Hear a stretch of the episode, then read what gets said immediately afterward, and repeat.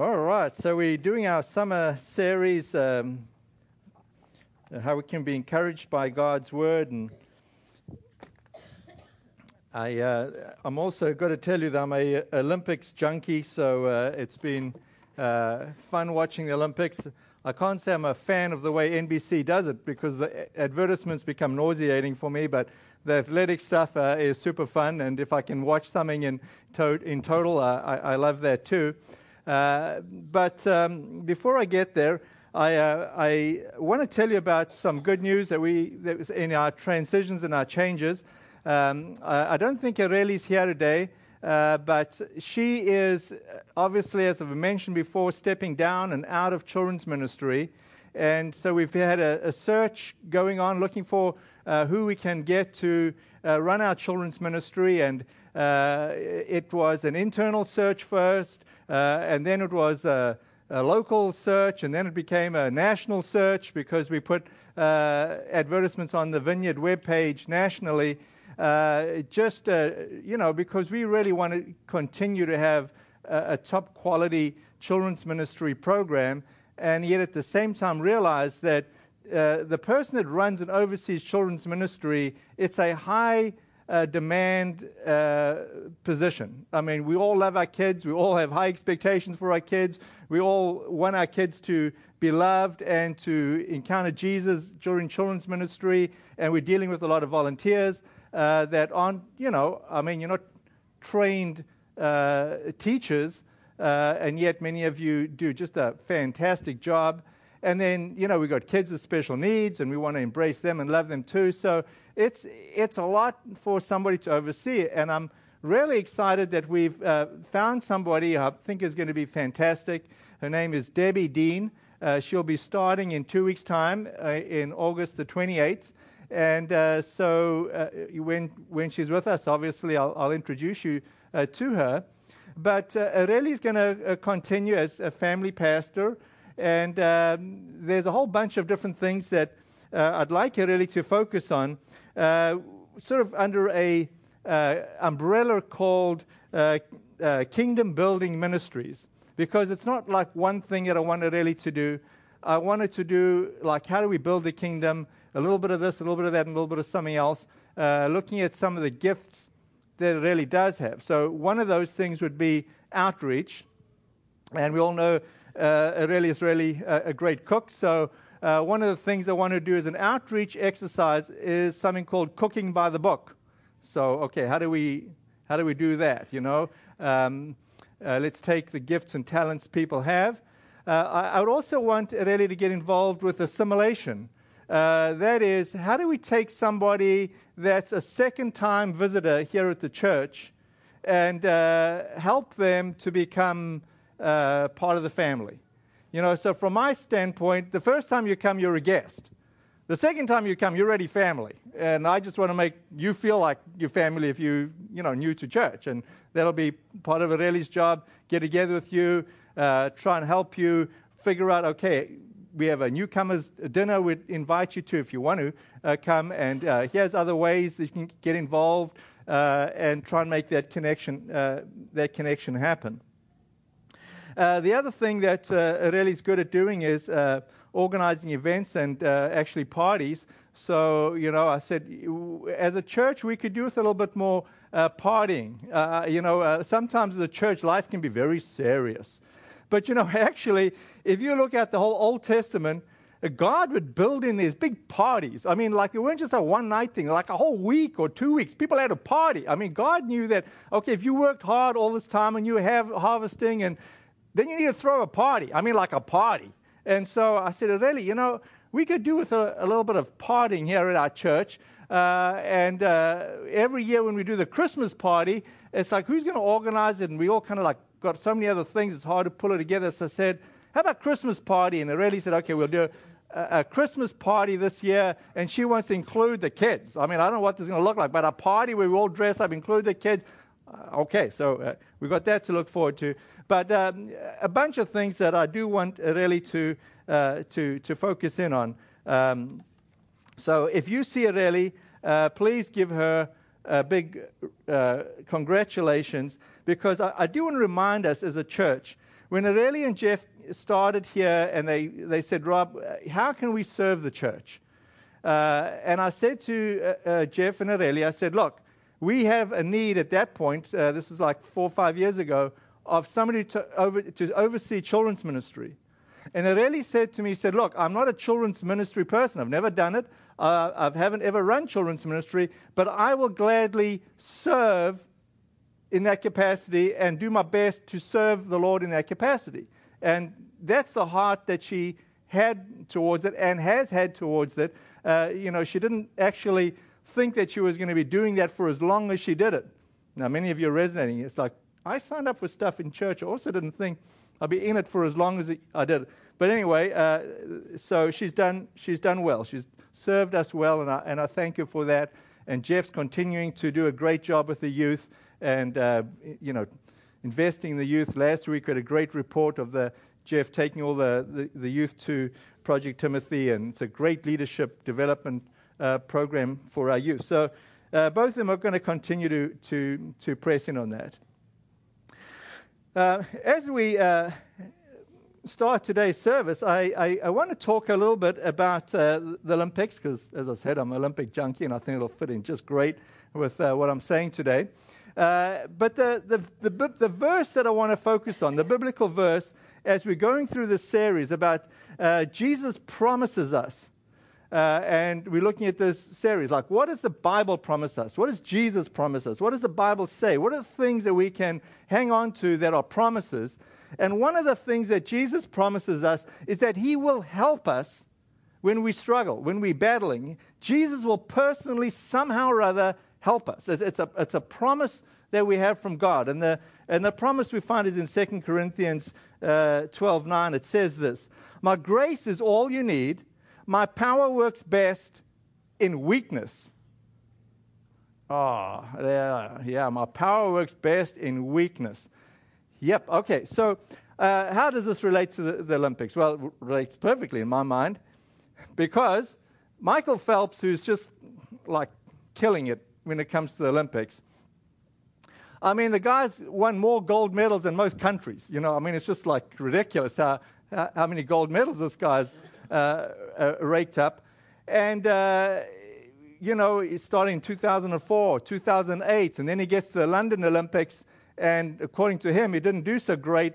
I think he only earned like five or something gold medals. But, but after each Olympics, what was happening was this he would he would crash. And so after the, well, before the London Olympics, he just like wasn't really committed like he should be. I mean, obviously he's still phenomenally good to win that. But he comes out of the London Olympics and he's depressed. And not only is he depressed, he's getting pulled over for drunken driving and he's endangering people in the process, he's in court more than once. Uh, I mean, this is not a good story. And uh, then uh, what's really interesting to me, Baltimore Ravens uh, Ray Lewis, and we've got a, a, a, picture here of, you know, he was a, Phelps is from Baltimore, uh, Ray Lewis is from Baltimore. Ray was an outstanding and outspoken Christian during his career. Now, he's, many, he's, he's older than Michael Phelps. And uh, uh, he reached out to Michael and he said, Michael, listen, uh, your life is falling apart. Uh, you're drinking, you're in court, uh, you're like lost your purpose. You, you don't know what to do with yourself. You fulfilled your dream of winning all these medals, and now you're just kind of like free fall. You're in free fall. So, what Ray says to, to Michael is this you need to get into rehab, commit yourself to rehab, and get better. And secondly, I want to give you this book written by Rick Warren, A Purpose Driven Life. I want you to read this book and, and process what Rick is saying. Uh, and Rick is a pastor in Southern California. This is the uh, one of the best. Uh, this was a top seller for a, a, number of years in the early 2000s, uh, and it's still a terrific book. So uh, Michael reads this book, and, and I got to. Uh, I don't want to paraphrase. I want to just quote what he says when he reads this book. He says to he says to pro linebacker Ray Lewis, he says, "This book is crazy. The the thing that's going on." Oh my gosh, my brain, I can't thank you enough, man. You saved my life. And then uh, he was interviewed, Phelps was interviewed on ESPN, And he says, uh, Rick Warren's book, turned Me into Believing There is a Greater Power uh, Than Myself, and there is purpose for me on this planet. Okay, now, I don't think, as far as I know, that Michael Phelps received Christ. But what I am telling you this, and this is really encouraging even if you're not a Christian, even if your friends are not Christian, if they will adhere to God's word and God's plans and God's methods, they will get blessed. And so, one of the things that Michael picked up, one of the chapters in the book, uh, was about restoring relationships. And so, Rick uh, says in his book, relationships are always worth restoring. So, Michael takes this personally, as he should, and he reconnects with his dad, who he's been disconnected with for 20 years, and restores that relationship. I mean, some good things start, start happening. And then uh, after that, he says, you know what? I'm starting to get the desire again to compete and to train and to make the commitment that's needed for Olympics. And so he started training again. And I mean, he's just like knocked it out of the park again, this Olympics. I mean, it's really crazy. The guy's 31 years old, swimming, you know, and pulling in all these gold medals. Uh, it's, just, it's just a phenomenal story of uh, what can be done when you know you're down on your luck, when you, you feel weak, uh, and you say, you know, Jesus, I, I am weak. I, I, am depressed. Uh, I've lost my way, uh, and I need some purpose. And you know that was the entry point for this book being given to him. And he says, Yeah, okay, there is purpose in my life. I can find some meaning and there's ability to let God work in our lives when we feel weak. Now, the funny thing to me is this. Uh, it was after the Super Bowl that Brady, you know, the first Super Bowl he won, he said, There's got to be more to life than this.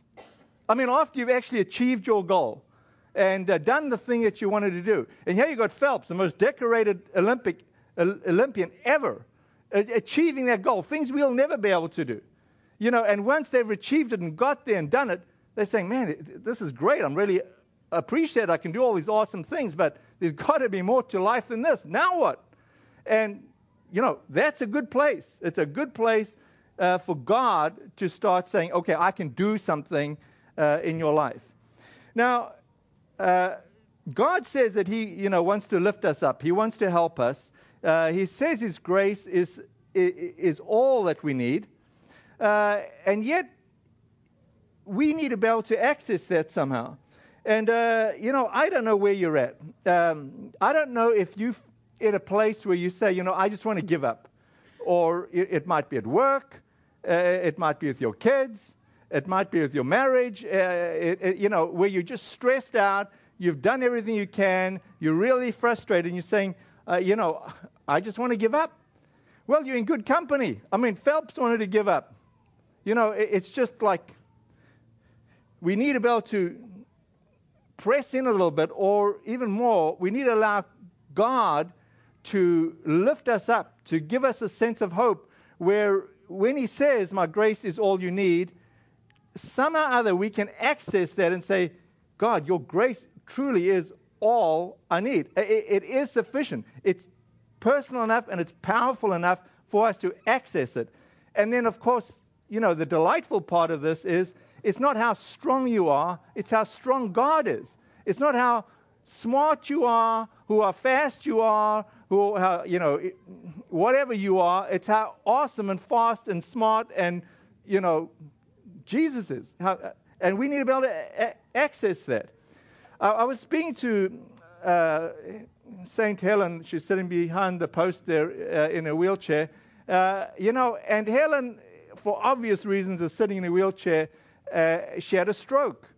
And, you know, we have a lot of quiet, saintly people, not like asking to be in the highlights. And uh, Karen would be one of them, you know, and Chuck uh, opening up their home and saying, okay, uh, Helen, you can stay with us. And, and now uh, Mary Ellen and her whole family, you know, Tom, I mean, you know, you're all just doing a, a, an awesome a job uh, there. Abby, you know, you're all part of that, the family just embracing Helen, allowing her to be there. And the funny thing is this not so funny because it's so encouraging. Uh, Helen says to me this week, she says, You know, I'm in a really, really great place. And I'm like, Yeah, I know the house is really great and you're staying with really great people. She says, Oh, yeah, that's great, but something more. I'm in a great place with Jesus. I'm feeling like God is using me. I mean, she's sitting in a wheelchair. She can hardly get around. She used to walk out of church and, and get, you know. God is speaking to me. I feel really encouraged. Wow. I mean, that's an awesome testimony, Helen. I, you know, I, I appreciate it. And it's not just like, you know, some veneer. I mean, I, I can see it's genuinely your situation. And I, I pray that God will fully heal you and fully restore you. But I'm super excited that you're at a place in this difficult situation in your life where God's power is sustaining you and His grace is truly sufficient and you're experiencing that. It's just, it's, it's an awesome thing. It really is an awesome thing.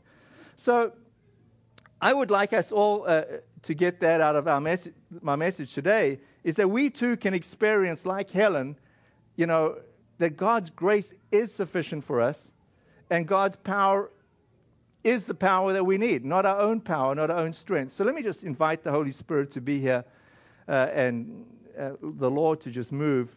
So, Jesus, we just uh, thank you that you've role modeled for us and you've promised us a whole bunch of things and uh, we can trust your promises and we can hang on to the things that you say. And so, Lord, I just pray today you just empower my preaching. Just uh, allow your spirit to be here, that the presence of your spirit would so fill this room and, and our hearts that each person here today would leave feeling encouraged, like uh, they're connecting with you and you helping them and encouraging them, and, and that your power is sufficient and we can lean on your grace.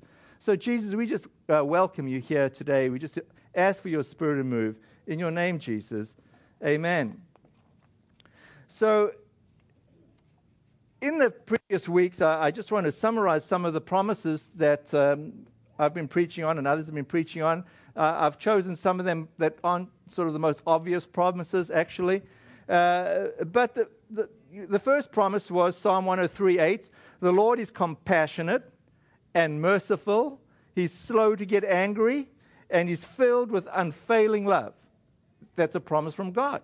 He said, That's who I am. Uh, you can, you know, it's a promise you can hang on to. 1 Peter 1 24, 25. The grass withers and the flowers fade, but the word of the Lord remains forever. forever. It's a promise of God. Things change, things go by quickly in life. But God's word we can depend on, it sticks around forever. Uh, it's a great promise. Matthew 5 7, God blesses those who are merciful, for they will be shown mercy. God promises us that we will be shown mercy if we are merciful. And Hebrews 11 6, God rewards those who sincerely seek Him. God rewards us if we sincerely seek Him in all sorts of ways. And then today's verse, My grace is all you need. My power works best in weakness.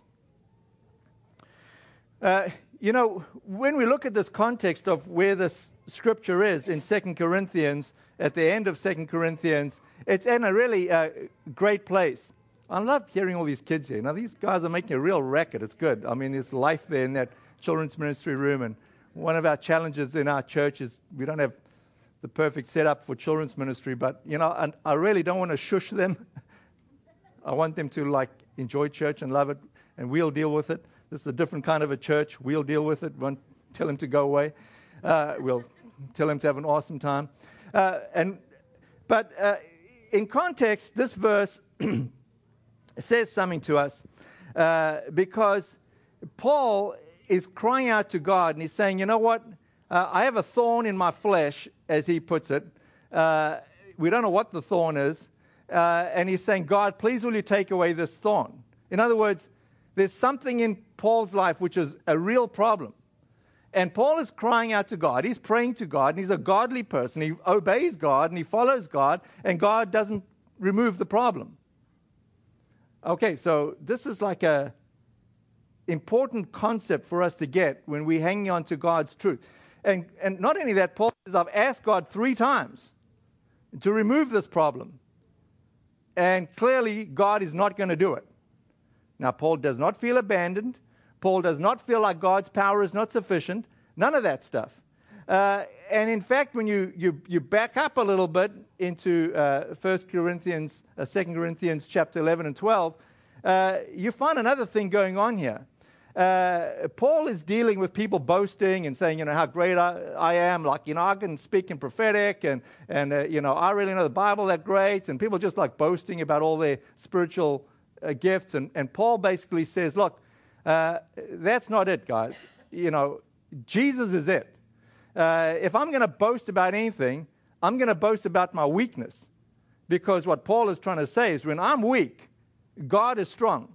But when I look like I'm shining, when I tell everybody how great I am, and you know, uh, God has used me to heal and prophetic, and then all of a sudden Paul realizes that he starts looking awesome, and Jesus sort of diminishes.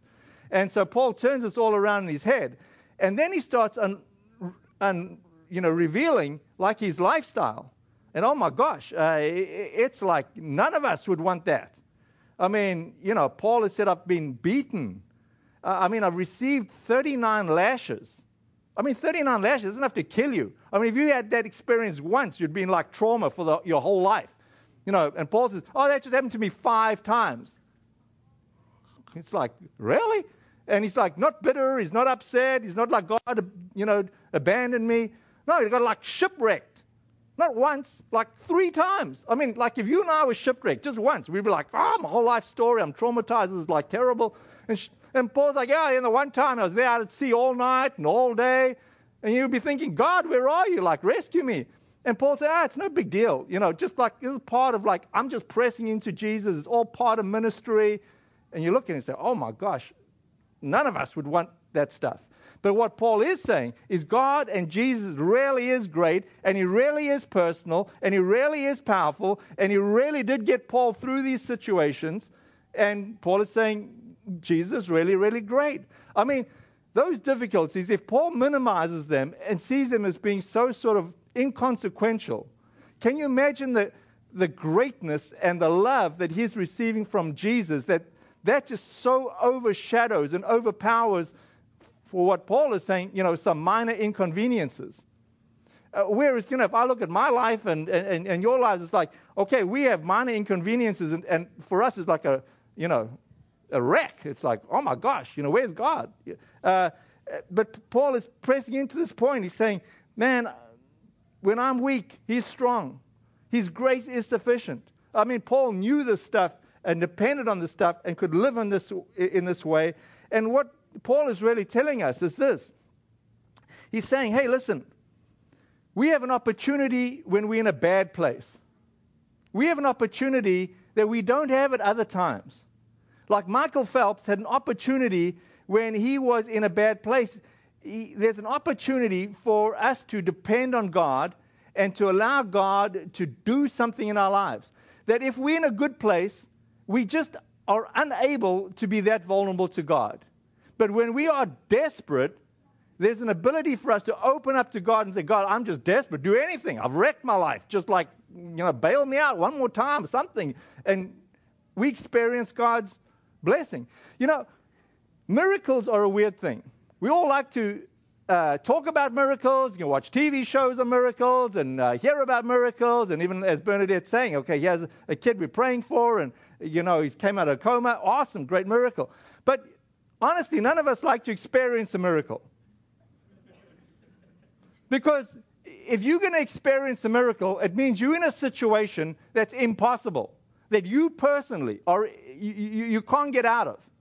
You, you, you can't get a doctor, the doctor can't help you, your smarts can't help you, your speed can't help you, you can't help yourself. That's what a miracle is.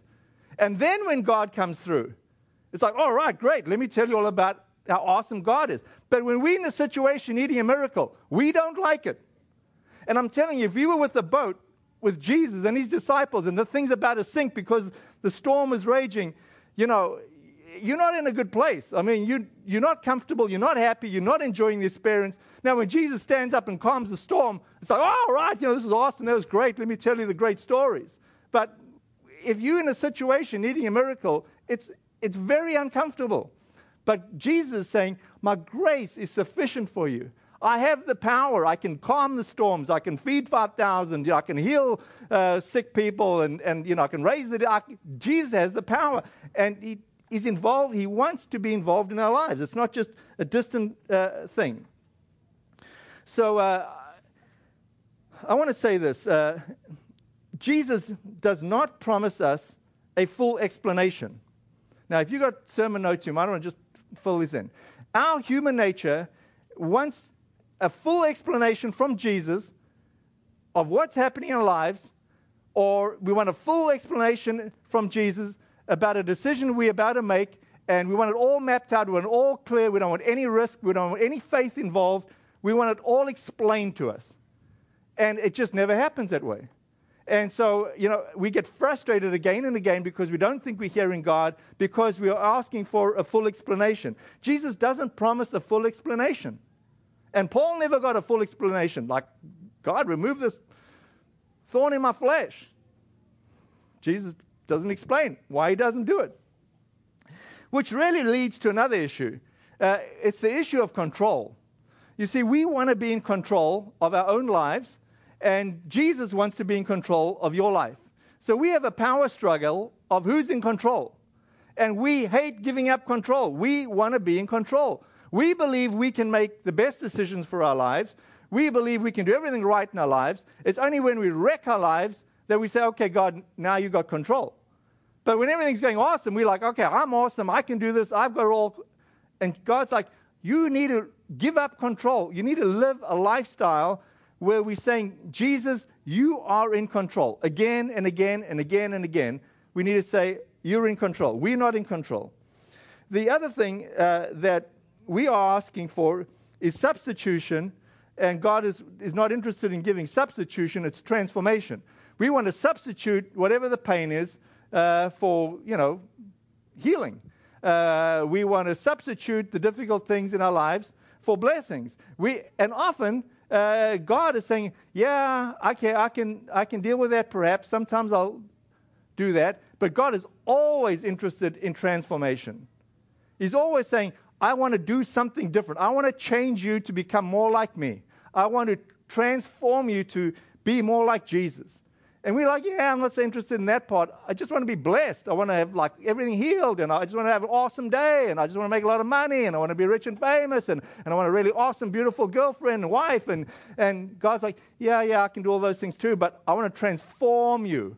And we're like, transform me? I'm not interested in being transformed. I just want to get gold medals. I want to like win. And you're like, I'm interested in transforming you. I know we can get gold medals. Those are great. That's nice. It's a worthy, you know, dream. It's worth working for. But I want to transform you. And we're like, I just want to be, subst- I just want substitution, not transformation. It's just what we do. I don't have time to uh, read this story. It's a really weird story in the Old Testament with uh, uh, King David. And he's going along and he's messed up and some guy comes along and he's just throwing rocks at David and he's cursing David. And, and King David's like, he realizes he's, he's like done wrong. And his posse of guys around him, they're like, let's just go and kill this guy and get rid of him. Who's this idiot insulting us and belittling us? And we've killed many armies and we don't want one idiot to be running along the side of the hill throwing rocks at us. But David had a different kind of a heart. He said, you know what? We deserve this. Let that guy curse us. Let him throw rocks at us. We've, you know, David's like, I messed up. Just let it happen. And, you know, we just like spin our heads. It's like, what? Can't we just like get rid of this idiot, you know? But Jesus has a heart of saying, that's God's will. God's allowing this guy to mock us and ridicule us, but it'll work out for better. Jesus, David knew God's heart. He knew that God would restore and heal. And he just said, okay, if that's God's will, and of course, it, you know, he allowed it, he allowed that situation to transform them, to humiliate them, and to transform them. We don't like being uh, humiliated. I want to show you another uh, quick video clip here of David Boudia, uh, also uh, in the Olympics, uh, also a good Christian story. And um, if we can get all this to work, this will be awesome. And uh, why don't you watch this for a, a bit? Thanks.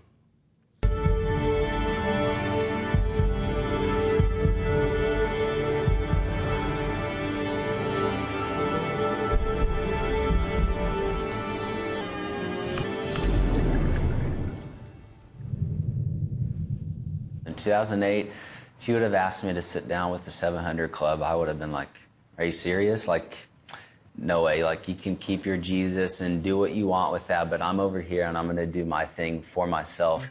It's crazy to think what God can do to someone who is so obsessed with himself, lay him flat on his face and say, David, you're not going to be the ruler of your life. Just looking back at when I had this dream of wanting to become an Olympian and that pursuit towards that goal, I tried to fill that with whatever I could because I thought ultimately this would bring me happiness and joy. And it was all for David's glory, all for what David wanted. And I didn't worship anyone else besides myself. Everything that I thought of, everything that I pursued was for my own gain.